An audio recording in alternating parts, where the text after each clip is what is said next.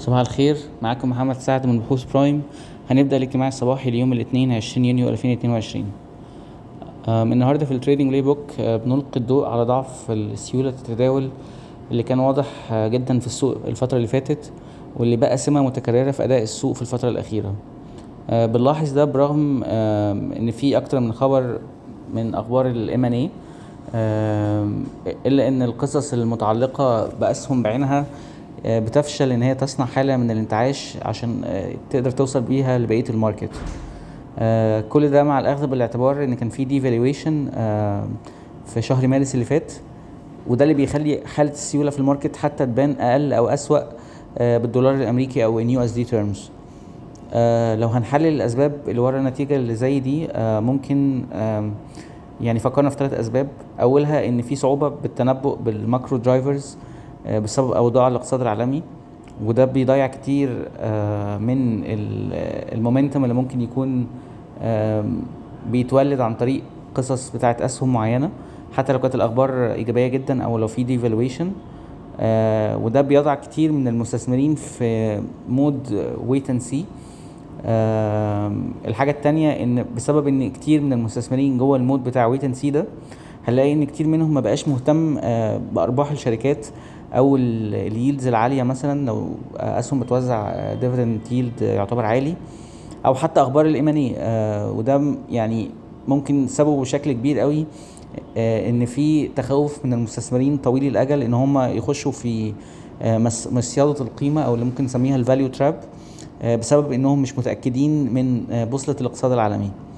آه، ثالثا ضعف وجود المستثمرين الأجانب واللي هو ظاهرة موجودة من بعد كوفيد 19 بشكل عام بيخلي كتير من قرارات المستثمرين طويلي الأجل آه، تبان إنها irrelevant بالنسبة آه، لوضع السوق الحالي.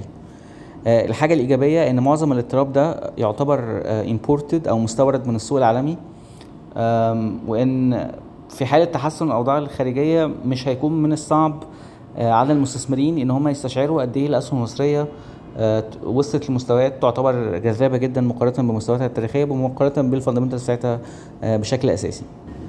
آه، من أهم أخبار الشركات أو الخبر الأهم إن اي اف جي كانت أعلنت آه، إن عائلة الحقير آه، كانت دخلت في agreement مع مع مع الشركة بخ- بخصوص فاليو وبمقتضى ال agreement ده المفروض إن يعني عائلة الحقير هتستحوذ على تقريبا آه، 4.9% أو ممكن نقول 5% آه، من آه، أسهم فاليو عن طريق capital injection ال deal آه، آه، قيمته تقريبا 12.4 آه، مليون دولار آه، لكن التقييم ال implied ليه هو 247 مليون دولار. اللي بالنسبة للفاليو بس لوحدها. طبعا آه، رقم آه، كبير. بنتكلم فيه آه، أربعة تقريبا فوق ال 4 مليار و500 بالنسبة للفاليو وده يعني قريب من الرقم اللي كان ليه دعوة بال- بال option بتاع امازون اللي كان يعني اي اف جي كانت اعلنت عليه قبل كده. بنفكركم إن ال price target بتاعنا في اي اف جي هو 25 جنيه و40 قرش. آه multiple valuation لمعظم ال segments بتاعتها. آه دي كانت معظم أخبارنا النهارده. شكرا. صباح الخير.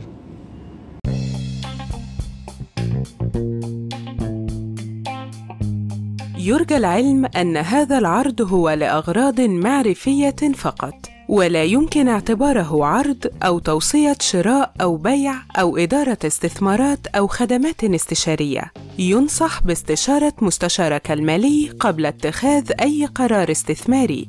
الأداء التاريخي ليس مؤشراً يعتمد عليه لتحديد الأداء في المستقبل.